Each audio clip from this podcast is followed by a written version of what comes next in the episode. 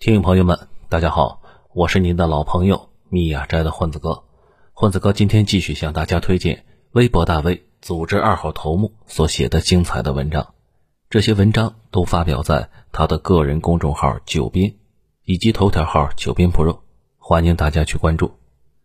今天我们分享的文章的题目是“人生发财靠康波”。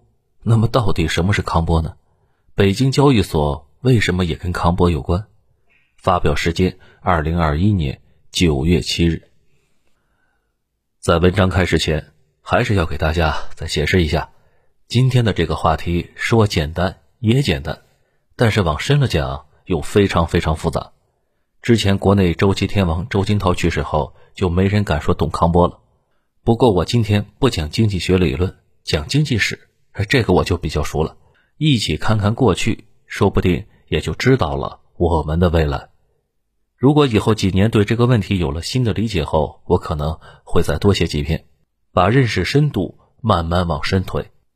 已故的中信建投首席科学家周金涛有句话叫“人生发财靠康波”，那啥是康波呢？康波全称是康德拉基耶夫周期理论，是前苏联大佬康德拉基耶夫考察了资本主义世界两百多年的近代史，发现。他们的经济发展有明显的周期性，每次差不多都是四十年到六十年，而且每轮周期都是技术驱动的，每个周期都有明显的繁荣和衰退。每个人的一生大概都会经历这么一轮，或者跨着两轮。也就是说，一项或者多项革命性技术进步引发了长达半个世纪的一次发展周期，这个周期里又包括很多小周期。比如，计算机推动了一个长达五十多年的技术循环，中间呢又有很多小的波段，比如操作系统、浏览器、互联网、移动互联网等等。你赶上这么一段，可能人生就大不一样了。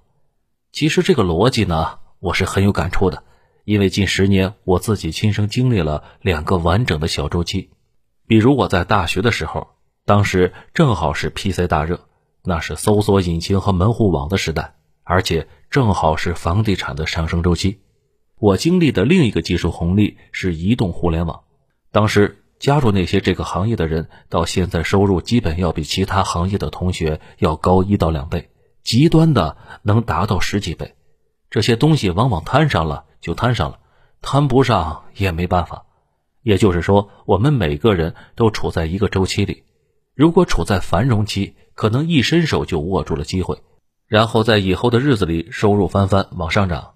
如果从事的行业已经处于衰退阶段，那可能人生就掉坑里了，越走路越窄。事实上，不仅个人是这样，国家更是这样。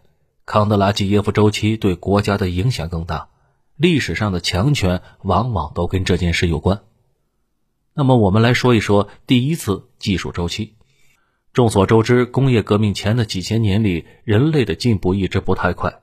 不仅不快，事实上基本处于稳定状态。最明显的是我国，从秦汉到明清，大家的收入水平和生活水准一直变化不大。西方也差不多，除了少数几个贸易港和放高利贷的城市过得还不错，比如威尼斯和热内亚，其他地方的老百姓过得非常惨的。但是。近代以来的第一项技术革新发生在了英国，也就是他们搞了个水力纺纱机。这项技术一定程度上改变了世界。纺纱织布这事儿看着很漏，其实不漏，因为吃穿住行从来都是硬刚需。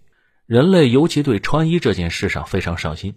早在汉朝那会儿，中国的丝绸就一路从中国的东南被运送到了罗马，这个过程中加价几十倍，罗马人依旧是趋之若鹜。可见大家对穿衣这事有多冲动了。从英国开始，后来的大国想发展都是搞纺织起家的，比如美国、德国、日本、韩国，甚至我国的台湾和香港地区，早期也是搞纺织起家的。后来我国的改革开放也是从纺织开始，到现在，纺织业依旧是我国的传统支柱性产业，也是我国国际竞争优势明显的产业。在一七七零年左右，英国人。搞出来了珍妮纺纱机，终于可以生产便宜的纱线了。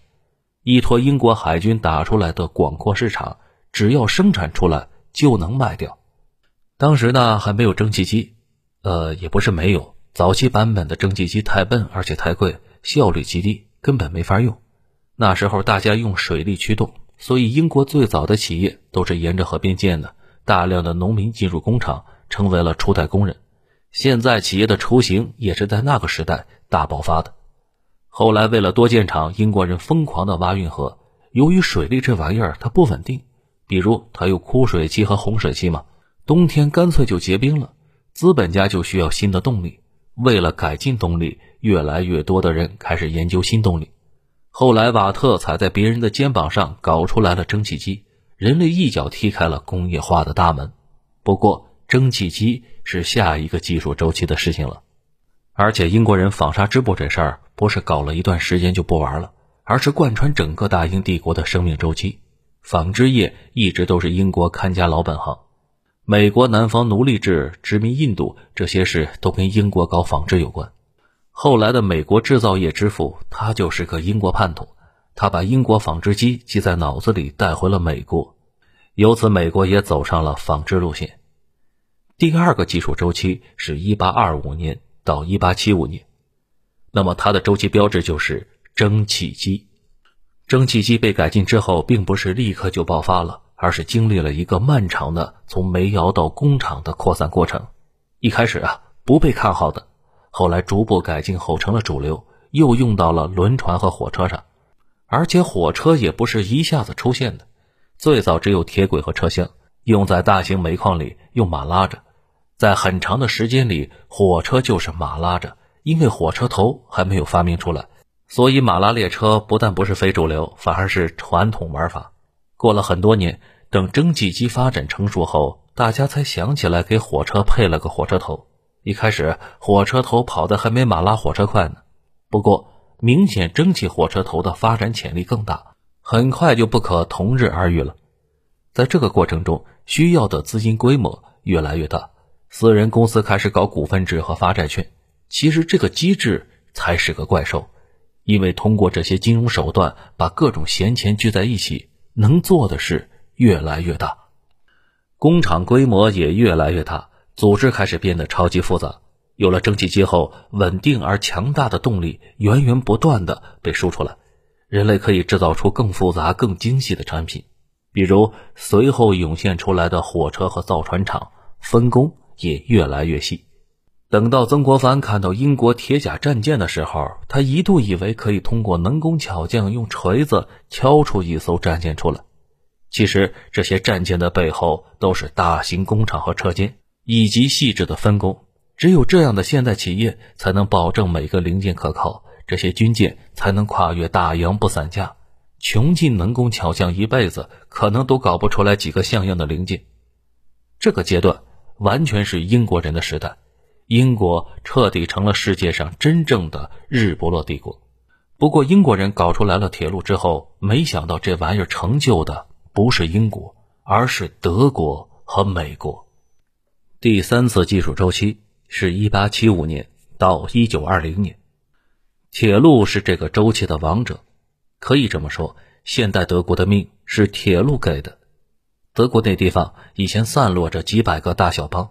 著名的哲学家康德出门去旅游，在他的箱子里塞着几十种货币。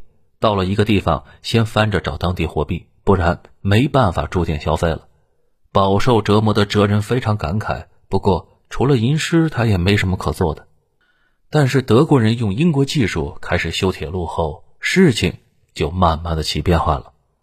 铁路逐步的把各邦连在一起了，交通方便了，互相做买卖越来越频繁。他们以前就有个关税同盟，现在火车让盟友们的合作越来越紧密。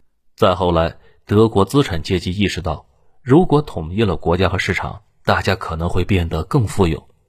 统一德国这个观念越来越时髦。最后，和丹麦、奥地利、法国打完三场战役后，德意志地区的兄弟们干脆就在一起了。德国近代以来的国宝级人物李斯特就热情赞美过铁路。他认为铁路是德国统一的最大功臣，而且铁路发展本身就会带动上下游。造铁轨是不是得搞挖矿啊？是不是得搞冶金啊？研究冶金就不可避免的需要点化学相关的科技点了。德国那些年化学研究也是进展神速。更重要的是，这些重工业需要天量的资金，为了支持造铁路，金融资本的规模也就越来越大，能做的事情也越来越大。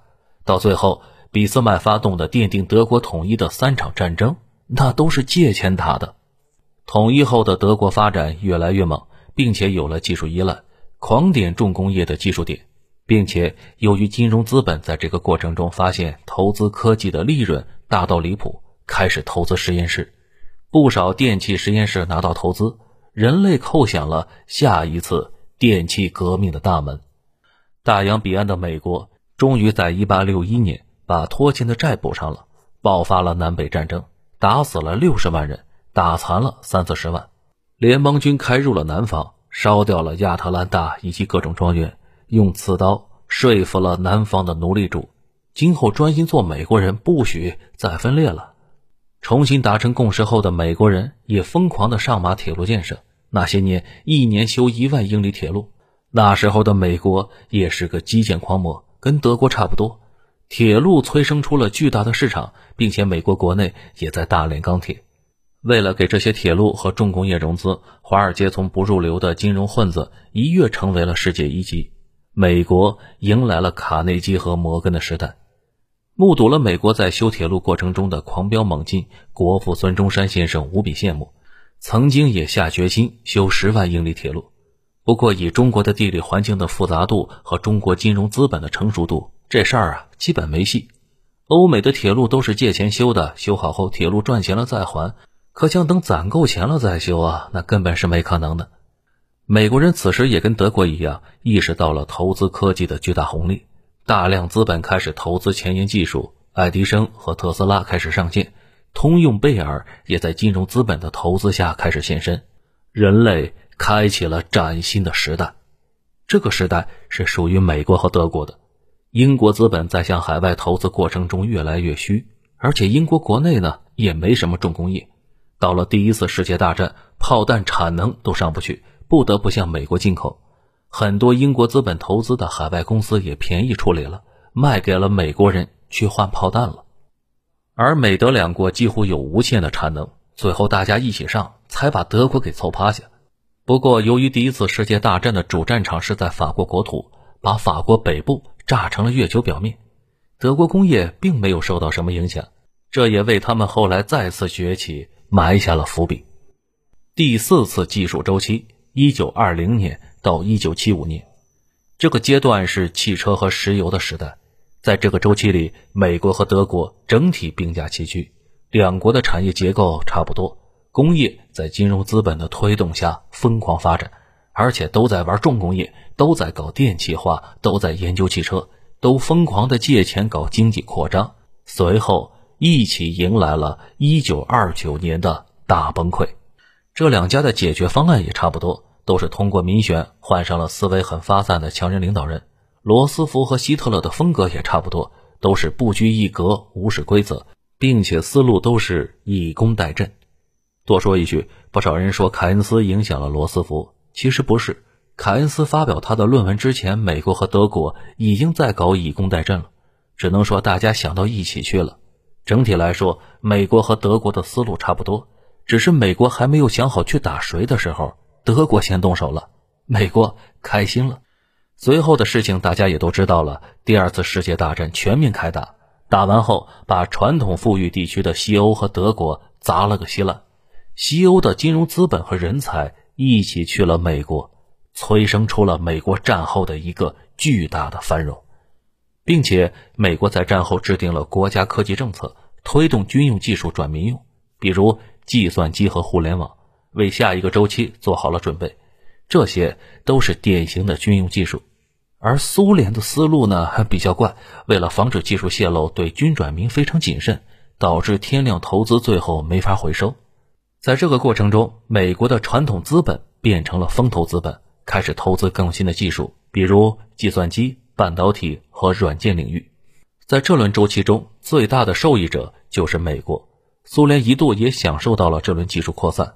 但是苏联的计划经济体制缺乏创新能力，有几样创新也锁到保险柜去了。道理呢不复杂，创新基本都是不小心搞出来的。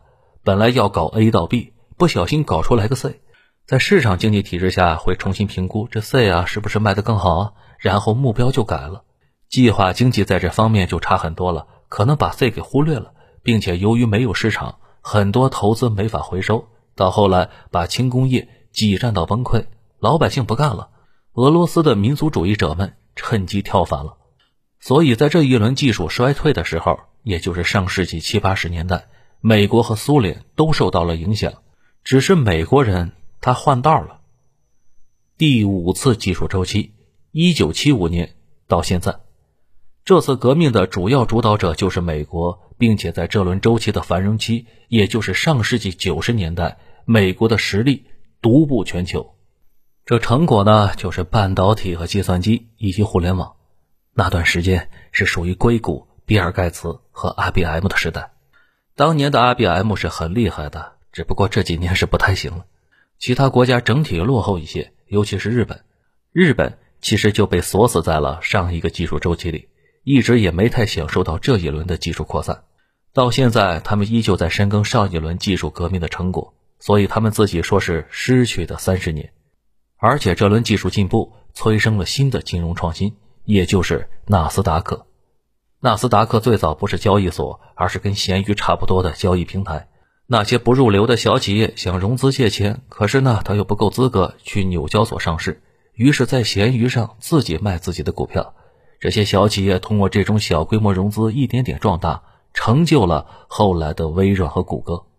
对于美国来说，这种模式本身比技术更重要，因为创新本来就有随机性和涌现的特质，没法自上而下的计划。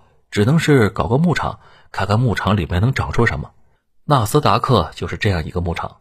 我国这次搞北京交易所，明显是想借鉴这个创新。第五次周期本来主要是美国的，不过我国在后半期正好享受了一个技术扩散的尾巴，也就是移动互联网，也为中国产生了天量的财富。而且中国为什么前些年发展那么快呢？有个很重要的原因，就是这五轮经济周期在中国一轮又一轮被引爆，不断的推着中国往前走，而且政府也在推动这种技术升级，比如提前花大价钱布局了天量的基站，让我国在移动互联网方面不再落后。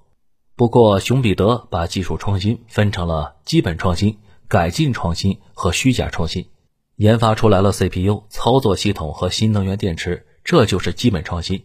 这个对经济的推动最大，宁德时代三年万亿市值就是这么来的，搞出来了具体应用，比如某宝啊、某信啊，这就是改进创新，也能推动经济。搞什么社区团购啊，这就是虚假创新了，零和博弈，没什么技术含量，所以呢，国家给叫停了。那么接下来怎么办呢？周金涛在去世前几年就说了，这几年是第五次周期的衰退期，所以大家过得比较难。也就是说，现在处于一个青黄不接的状态，旧技术的红利已经耗尽了，新技术呢还没有大规模的应用，所以经济的火车头停了。不止中国，全世界都有这个问题，再叠加上疫情，整体啊有点难熬。那么从现在的情况来看，世界上绝大部分的国家都躺得很平了，主要是中美两国在疯狂投资，现在的主攻方向也很清楚。主要是 AI、核聚变、新能源、航天技术等等，还有这几天热议的元宇宙，也就是像《头号玩家》里面那样戴上 VR 后进入虚拟世界。谷歌现在就重点研究 AI，而脸书主要在搞元宇宙，马斯克他们一会儿在搞航天和电动车。这里呢，大家可能有个疑问：核聚变万一实现了，是不是光伏就没什么意义了？这个问题，我专门找了个工程物理研究院的专家去咨询了一下，说是没那么简单。核聚变研究有点像我们上文说的火车发展史，先要搞个铁轨车厢出来，然后装上火车头。火车头一开始跑的可能还不如马车快呢，然后呢改进火车头，一直发展到现在重载列车和高铁。核聚变呢也是一样的，就算研究出来，一开始效果肯定不太好，而且也不稳定。得迭代进化几代才能用作商用版本，最后才会破开。这个过程啊，谁都说不准，可能需要几十年，甚至一代人。而且核聚变本身需要大量的特殊材料和零件，这些零件也需要时间进化，这个过程中所需要的时间根本没法预料，所以就得研发补充能源。不过，按照以前的理论，颠覆性创新往往不一定诞生于他们这些巨头，甚至有可能是一个不太出名的公司用了什么奇怪思路，突然就闯出一条路来，并且这个可能性还不小。我理解，这也是为什么我国今年要把北京证券交易所搞起来。毕竟现在要把所有能用的手段都用了，国家的研究所和高校、企业的研发部门，还有小公司去走这些非主流路线，都搞起来。谁突破算谁的。此外，大家一定听说过一句话，叫“二零二零年是前十年最差的一年，又是接下来十年最好的一年”。从康德拉季耶夫周期理论来讲，这个逻辑可能是对的。现在正好是第五个技术周期的衰退期嘛。不过我一直都是挺乐观的。用熊彼得的话说，经济衰退是必然的，也是必要的。在衰退中淘汰弱者，是推动革新创造。重新迎来繁荣的必经之路，从这个逻辑上就能理解我国现在的那些举措了：打击实力资本，推动硬科技研发，并且调整收入结构。这也正是下一个技术周期开始前该做的事。好了，文章到这里就结束了，感谢九编大佬，我是您的老朋友密雅斋的混子哥。如果你喜欢这个节目，请订阅并分享给您的朋友们。如果您能给这个专辑《九编里的故事》一个五星好评的话，那将是对作者以及主播最大的鼓励和支持了。在这里，混子哥谢谢听友朋友们，我们下期节目再会。